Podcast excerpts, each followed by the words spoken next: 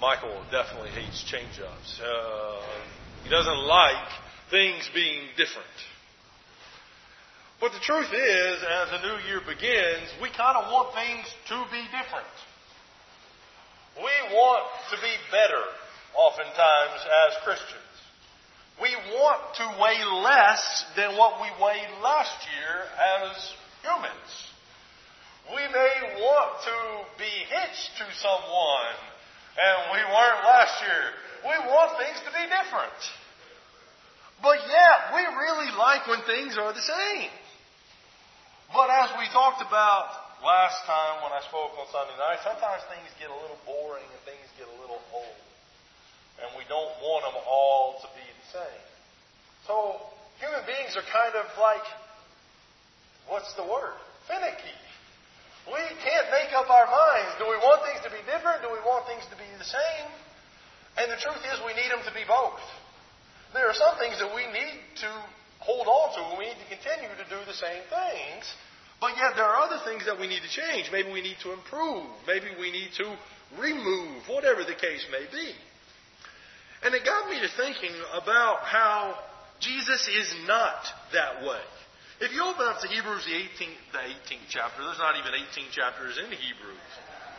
If you open up to Hebrews, the 13th chapter, the passage that Econ just read for us, and there in verse 8, and a verse that I'm not going to teach from its context tonight, but just the verse itself flat out says, Jesus is the same yesterday, today, and forever. And that got me thinking a little bit. What are some pros and cons of Jesus being the same today as he was yesterday, as he will be forever? And so that got me thinking, and I hope will get you thinking as well. In your hand, some of you have an index card. You might want to write down some pros and cons. I'm going to give you a couple pros and cons that I've got. At the end of the lesson, I'm going to walk around and I'm going to pick up your cards and I'll read them out loud if you got a pro or a con. And if you need a card, I'll be happy to, to bring you one. But the point would be, like, there's got to be some benefit to that. But yet there's also some downsides to it. Even some of the things that Michael talked about this morning, we didn't converse about what we were going to talk about, but they're going to tie in to what he said this morning. But as we think about Jesus being the same and some benefits and some negatives of that, I think we have to begin with some characteristics of Jesus. And people, when they think of Jesus, they think of Jesus very differently. We might think of him as very dependable. Like when the feeding of the 5,000, right?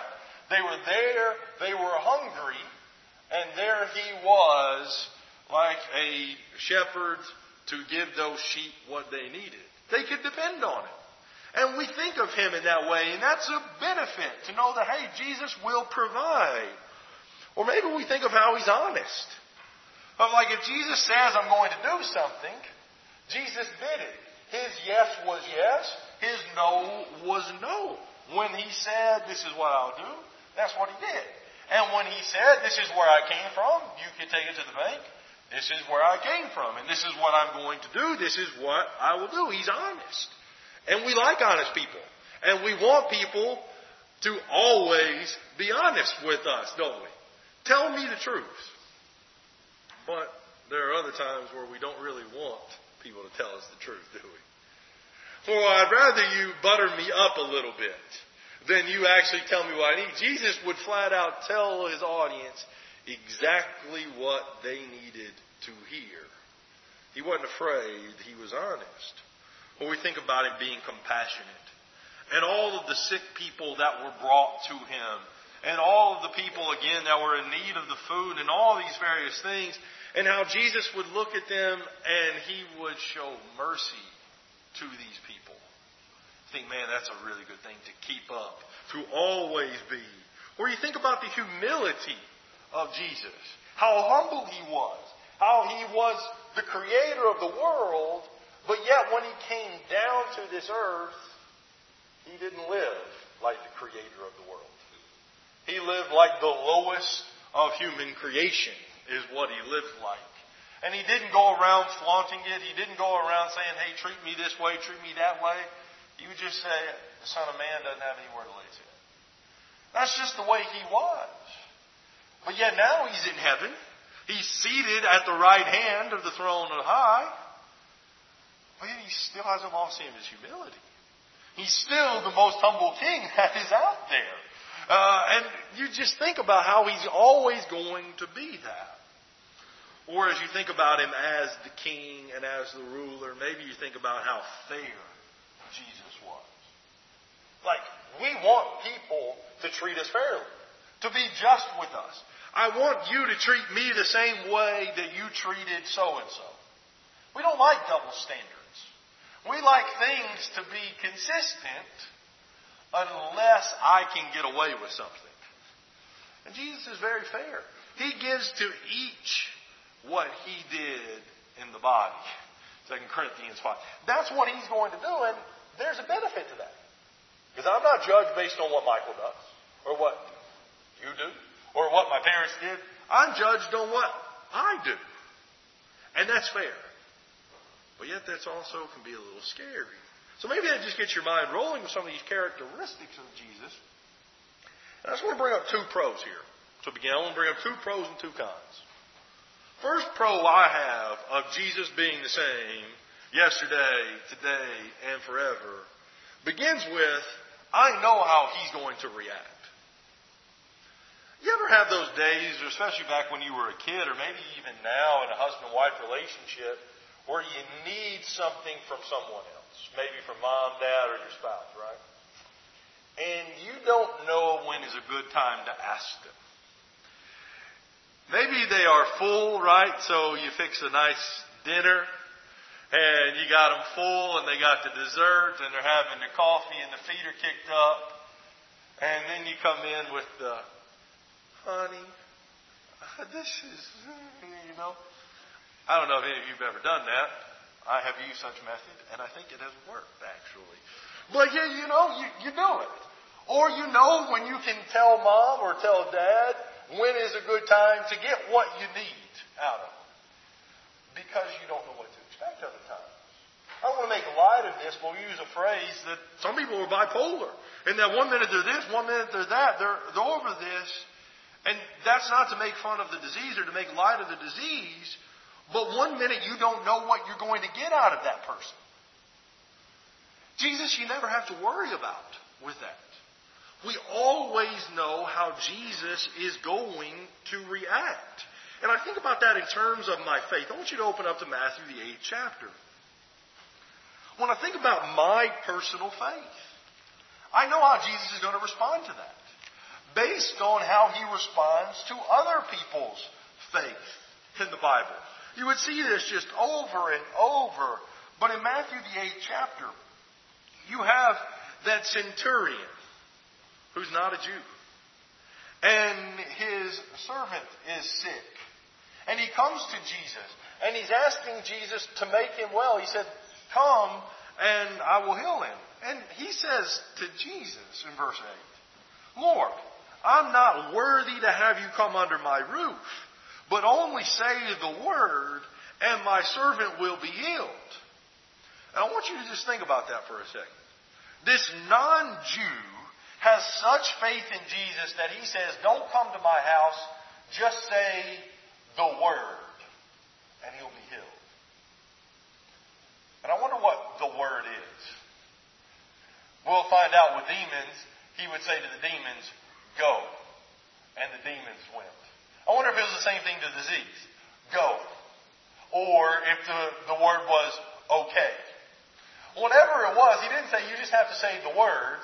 You just say the word. You say the command and it is gone.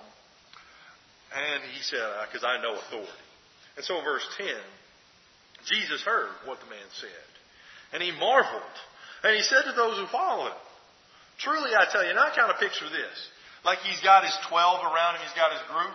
This guy, don't come to my house, I'm not worthy to have you there. You just say the word. And he turns to his group and he says, Man, truly, I've not found such faith, not even in Israel. I tell you, many will come from the east and the west and recline at table with Abraham, Isaac, and Jacob in the kingdom of heaven. while the sons of the kingdom will be thrown into the outer darkness. In the place there will be weeping and gnashing of teeth. There's nothing like it. But these Jews are going to be left out. And so, verse 13, here it is. He said to the centurion, Go, let it be done as you have believed. And the servant was healed that very moment. You know, the truth is, I either come to Jesus with great faith or I come like these others. And I know how if I show this great dependence upon Jesus and this great trust in Jesus, how He is going to respond to that. He is going to grant that. I'll give you one more example of that. Think about that woman who had the issue of blood for all those years, right? We talked about her not too long ago. She said, if I can just touch the hem of his garment, I'll be made well. She touches the hem of his garment, and immediately she felt the blood stop. That's how we can know, that's what we know is going to happen with Jesus being the same. It doesn't matter if it's Tuesday or Friday or Sunday.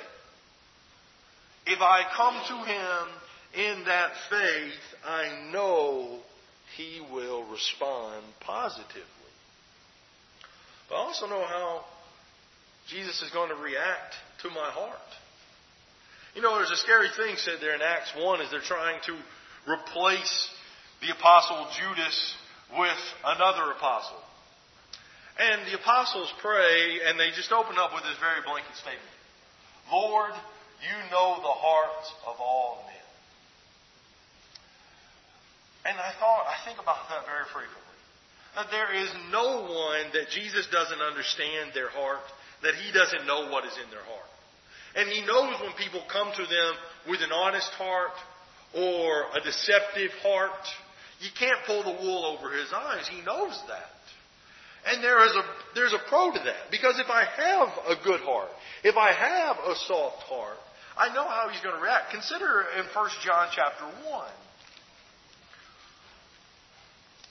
Again, we were talking about light and darkness on Wednesday night, and this is one of those great passages that God is light, and in Him is no darkness. There is no sin in God. But verse 6, if we say we have fellowship with Him, if we're saying we have a partnership with God, while we walk in darkness, we lie and we don't practice the truth. I'm out there living this way, and I'm saying I've got this relationship with God, I've got this partnership, and God is saying, no, you don't. You're a liar. You're not practicing the truth. But here's verse 7. If we walk in the light, as he in the light, we have fellowship with one another. And the blood of Jesus, his son, cleanses us from all sin. Like, yeah, our sins are taken care of. But notice this verse 8. If we say we have no sin, we deceive ourselves. And the truth is not in us. But if we confess our sins, he is faithful and just. There's our fair to forgive us our sins and to cleanse us from all unrighteousness. The truth is, as an individual, I have to be honest with myself. I've got to be honest about my heart. Do I have sin in my life? And so many times, maybe we, we want to admit the sin. I'm willing to confess the sin. I've got this going on and I'm really not good at this. Uh, I'm like the captain of saying I'm not good at such and such and then doing nothing about that. That's not what Jesus wants. He doesn't want us to walk in the darkness anymore. He wants us to walk in the light as He is in the light, saying, you know, I've got this dark part of my body that I am ready to have light shown on. And He knows the difference if we are saying that I've got nothing to work on and I'm not working on anything, saying, no, you're a liar. You have sinned. That's the truth. We, we all have sinned. We have sinned, and we have to be honest about that because verse 10, if we say we have not sinned, we make him a liar, and the truth is not in us. And we know Jesus is not a liar. We know Jesus is truthful. Jesus is honest. He's not the liar. I'm the liar when I'm saying I don't have any sin. And he flat out knows that. But the beautiful thing is, he writes these things in chapter 2 so that we don't sin. John says, I'm telling you this stuff ahead of time so that you don't sin. But if anyone does sin, and maybe we should add, if and when anyone does sin, we have an advocate with the Father, Jesus Christ, the righteous. That's the benefit. Is that you and I aren't going to go through life without sin. But thankfully, we know how Jesus is going to go to God on our behalf. We know that He is going to be there to stand up for us if we are honest, if we are truthful, if we try to walk in the light as He's in the light. And that's a comfort to know, you know, today I'm just not feeling it. You know, I'm really tired of having to tell God that everything's okay with you. Instead, he says, This is all right.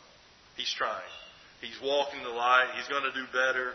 And he goes to God on our behalf, and he is faithful, and he is just to forgive us of our sin. I'll think about one more thing when it comes to I know how he's going to react. I know, I know how he's going to react when I need him.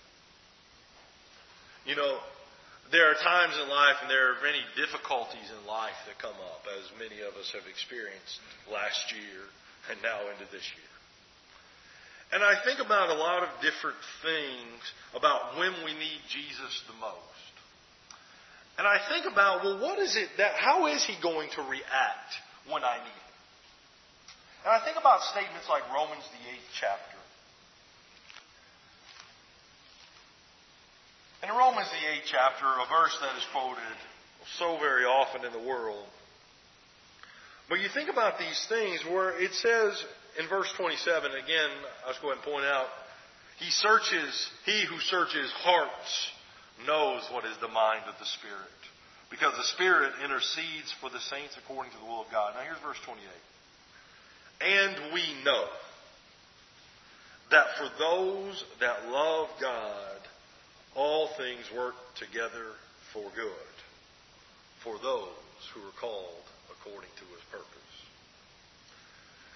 You say, what does that have to do with need? Well, it's got to do with need. Those who love God, they need God. They want God. What does it say? All things work together for good for those who love God. You know, then I say, well, that's, that can't be the truth. That can't be the case, right? Because all this bad stuff happens to good people. And these people really love God. And then so I thought about Jesus' dear friend, Lazarus. Remember in John chapter 11, when Jesus and his disciples are away and Lazarus is sick and his sisters send messengers to Jesus and say, Come, your friend Lazarus is sick. And Jesus doesn't go. In fact, Jesus tarries around where he's at, I believe, two more days. And he then tells his disciples two days later, Let's go, it's time to wake Lazarus up. And so if he's asleep, he'll wake up on his own. And then he said plainly, Lazarus is dead. And what was that all about? Why did he wait? Because when he got there, you remember, Martha met him from a distance and said, Lord, if you had been here, my brother would not have died. I needed you two days ago. You're a little too late to the party. But do you remember what Jesus says in verse 4? This illness does not lead to death. It is for the glory of God so that the Son of God may be glorified through it. The one thing that you and I can bank on and we can know is that what we need is to bring glory to God. And that may not be what we necessarily want in that situation. But that's what it's going to be. That's the good that it's talking about. It doesn't mean that, hey, your bank account is going to be filled. Or, hey, your loved one is going to be made better.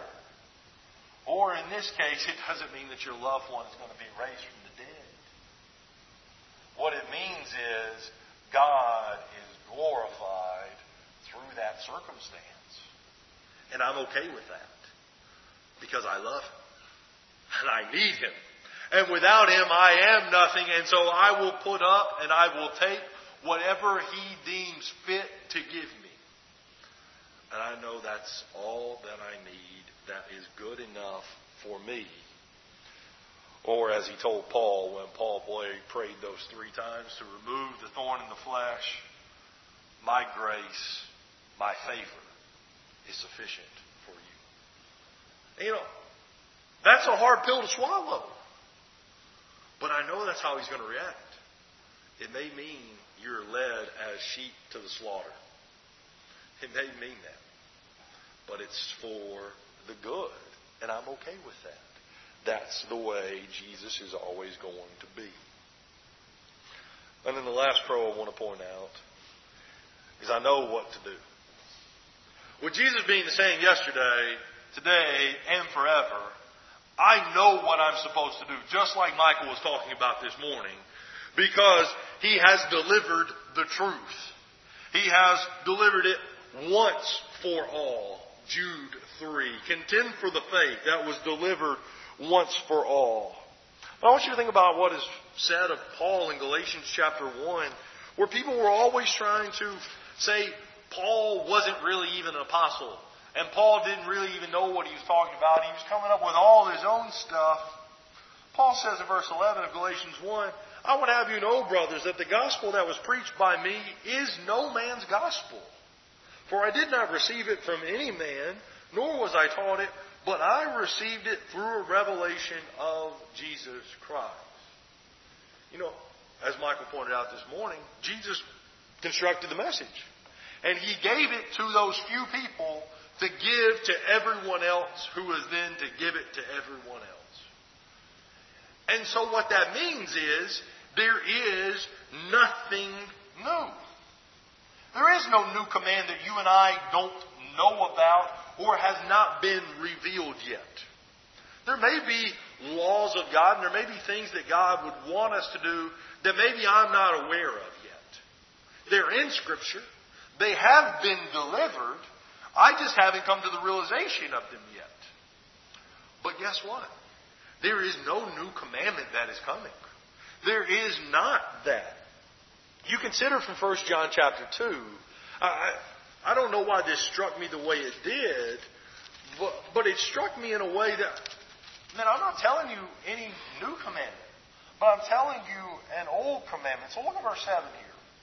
John says, Behold, beloved, I'm writing you no new commandment, but an old commandment that you have had from the beginning. You say, Oh, I wonder what that one is. The old commandment is the word that you have heard. And at the same time, it is a new commandment that I am writing to you, which is true in him and in you. And you say, well, hold on. How can something be old but yet be new? Well, because we finally fully understand what it means to do what he's going to say to do. He says, writing to you which, in, which is true in him and in you because the darkness is passing away. Now what is he saying? Nine. Whoever says he's in the light and he hates his brother is still in darkness. Whoever loves his brother abides in the light, and in him there is no cause for stumbling or offense. But whoever hates his brother is in the darkness and walks in the darkness and does not know where he is going because the darkness has blinded his eyes. What's the new commandment? That's not a new commandment, it's old. Hey, you got to love one another. And He's going to spend chapter 3 talking about that. He's going to spend chapter 4 talking about that. I'm not telling you anything new. Because there isn't anything new to learn about that. Or there in Galatians 1, Paul says, If any man or any angel preaches to you anything different than what you have heard from us, let him be accursed. Like there's nothing new. And we know that. There's nothing new under the sun. There are no new commands. There are no new revelations on tablets. And they aren't hidden They've been revealed already once and for all. And so, as Michael pointed out this morning, the warning is that there would be people who come in 2 Peter 3 who would scoff, who would mock. And so the Lord gave that command and that warning through his apostles and through his prophets. And by his own mouth, beware. Many false Christs will arise. It's just all there is to it. So when you think about that, I think about the cons. It's a good thing that Jesus is the same yesterday, today, and forever. I know how he's going to react, and I know what I'm supposed to do, which makes me feel a little more comfortable when I go to him. Now here's the downside, here's the cons. I know how he's going to react. I know exactly how he's going to react to my faith. If I'm like his disciples who have seen it over and over and over again, but yet they just don't get it, and he's got to say to me, Oh, you of little faith. Even when we're Peter and we're taking this great step of faith, if you are Jesus, command me to walk out in this water too. And Jesus, by the way, in that one, he gave, he gave one word. Come as well. That was his one word command for Peter to be able to walk on the water, was come. And so he walked on the water, and Peter, when we're saying, man, this guy, man, what great faith, he's walking on water. But in a split second, he takes his eyes off Jesus. He looks around and he begins to sink. And Jesus, he says, Lord, save me. And again, we know how Jesus responds to that honest heart, don't we? He reached out, he saved him. He said, Oh, you have little faith. Like, do you want Jesus to rebuke you for your little faith? How long have I been with you? He would say. And yet you say you don't know me? You don't know the Father? Like over and over, we just don't take it as seriously as Jesus expects us to take it. And we're talking about those that were the closest to Him. Those that should have known better. And so we might make that application to you and me, those of us that are here on Sunday night. Those of us that are here on Wednesday night, and we're reading and we're praying and we're doing all these things, but yet my life isn't a life of faith. And I know that. Because, again, I know how he's going to react to my heart. Am I deceiving myself by hating my brother? Am I deceiving myself by feeling comfortable in what I'm doing with this little pocket of darkness in my life? But yet I know that God is light and Him is, and in Him is no darkness. But I'm okay with little darkness. I know how He's going to respond to that. He's going to say to me, like He does there in Matthew 21, 22, when all these people come to question Him, don't worry about it. You'll be cast out into the outer darkness where there will be weeping and there will be gnashing of teeth. Don't you worry about that. Or the vineyard that was yours will be taken from you and it will be given to another. Or here's your talent. Oh, you went and buried it in the, in the ground? Oh, congratulations. I'm going to take that away from you and I'm going to give it to another. That's what we can expect. That's how we know he'll react.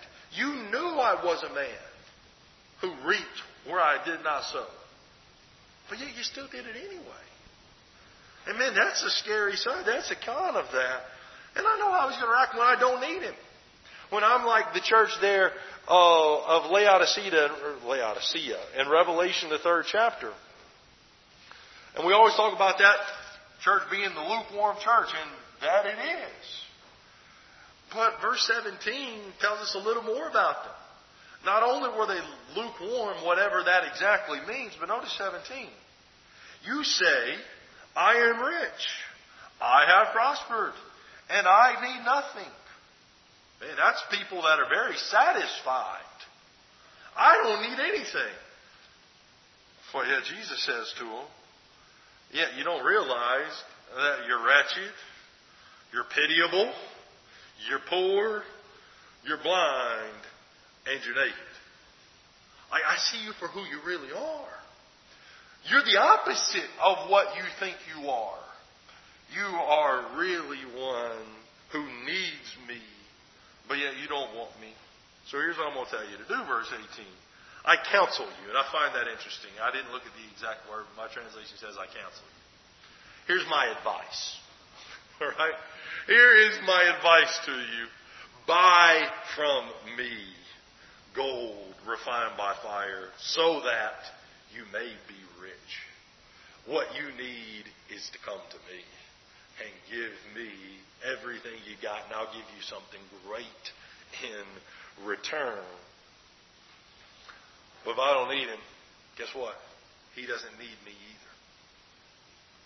And that's a scary thought to know that Jesus doesn't need me. And maybe that's a way of saying it because maybe he does need me. But I refuse to be used. Consider what he would say to some of the disciples. He would say, Follow me. And one said, Hold on, I just got married. Let me go. Or hold on, I just bought a piece of land. I need to go and I need to take a look at my land. Or hold on, my father is about to die, or let me first go bury my father. And I think, man, that was a special thing Jesus was offering those people was to follow him. And I think it was in a more specialized role. And they all came up with excuses not to go. To his tribute was, I just got married. I got land. And I'd really like to bury my dad because my family is the most important, whatever the case may be. Jesus knows if we want him, if we need him, or if others are more. And again, he knows what I know what to do. Just like Michael was saying this morning, he's delivered it. When Paul writes to the Corinthians, he said, I delivered to you what I got from the Lord. And what you're doing is not for the better, but it's for the worse. You haven't made your worship any better. In fact, you've actually made it worse because you're no longer doing what was commanded, what was delivered by the Lord. And so I know what to do. And then the downside again is there's going to be nothing new. There's not going to be any way to spice it up. There's not going to be a new commandment that comes along that I like better that says, and I'll use Michael's illustration, the Kentucky Fried Chicken and Pepsi Cola for Lord's Supper. That's not coming around.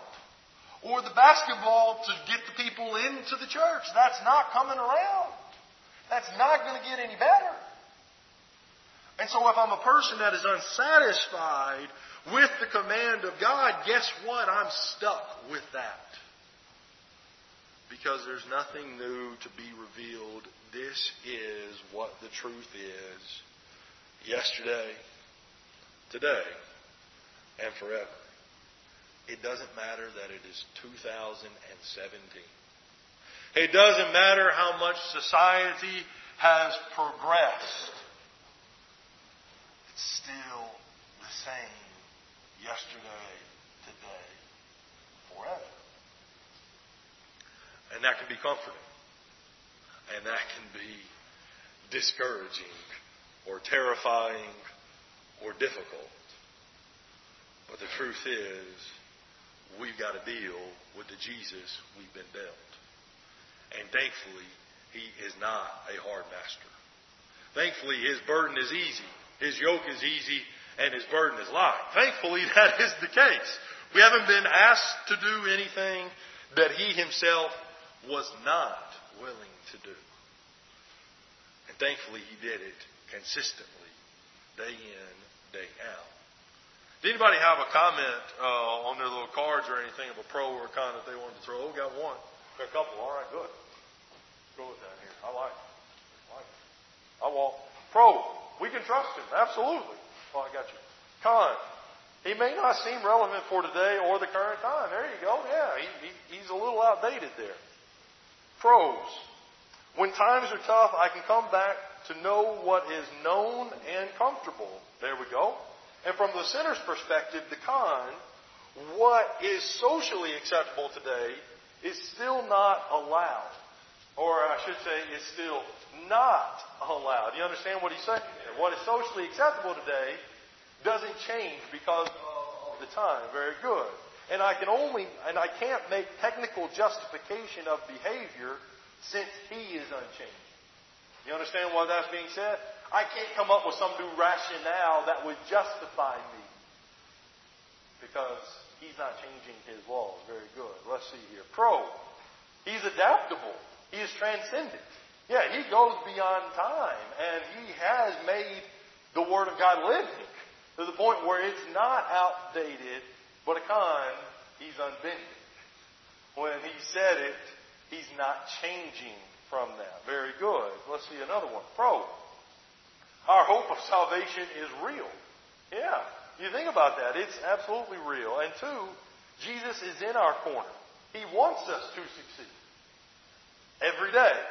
Each and every day Jesus does. Very good. And so cons, we can. Like, I don't have to succeed. He wants me to succeed, but I can fail. And secondly, his standard is not our standard of righteousness. That's a difficult thing to swallow. Is that, man, too often times what we think is righteous is not the same as his. Uh, here we go. I got one more here. Oh, got two more. Pro. Jesus is patient with us as we procrastinate and delay in doing what we know to be right. How true is that? That's what, that's what Paul said in 1 Timothy 1. The Lord was merciful to me, and he counted me worthy to serve in his. Yeah, how, how true is that? A con, eventually the patience will expire and our chance will be gone. Absolutely. It's like, you know, I was thinking earlier, you know, we talk about being a double-edged sword. I thought about that. There's maybe a lot of pictures for that, but it doesn't matter which side you go on, you're going to get cut. There's not a dull side to the knife. You're going to be cut in these. Pros. I know what to expect on Judgment Day. I know where I'm going, and I know how to get there. Do you have one? Yep. I know where I'm going, and I know how to get there. Very good. Cons. Jesus doesn't change to accommodate my wants, desires, or wishes. Jesus' character won't allow him to forgive my loved ones who don't obey his commands. Whew. Yet isn't that up? I really want it, but they won't do what he says to do, and I know that he can't forgive them. That is a really tough one. And finally, pros. He's long suffering. I know he will always be there for me. Absolutely. And two, I always have hope, even when it seems like all hope is lost. No, absolutely true. Cons, one, what will people think of me for doing right? Right? If I, if I do that thing that's not socially acceptable, and I say it's not acceptable, what will they think of me for doing right? And two, does this give me the right to sin willfully? You know, that is a tough, tough things to deal with. The point is, I just hope it got you thinking. I know it got you thinking. I, I like these comments all these pros and these cons because we all look at it somewhat differently. But yet, when we sit down, we think about it, man, Jesus is all we got. And man, it sure is good that we got him. Because without him, we don't stand a chance. And if we don't do what he says, we don't stand a chance. And as one said, our loved ones don't stand a chance. And that makes us a little uncomfortable, but yet at ease because we know whom we have believed, and we are convinced that he is able to keep until the day that he is reserved. I hope that got you thinking for the year about how constant and how great Jesus is.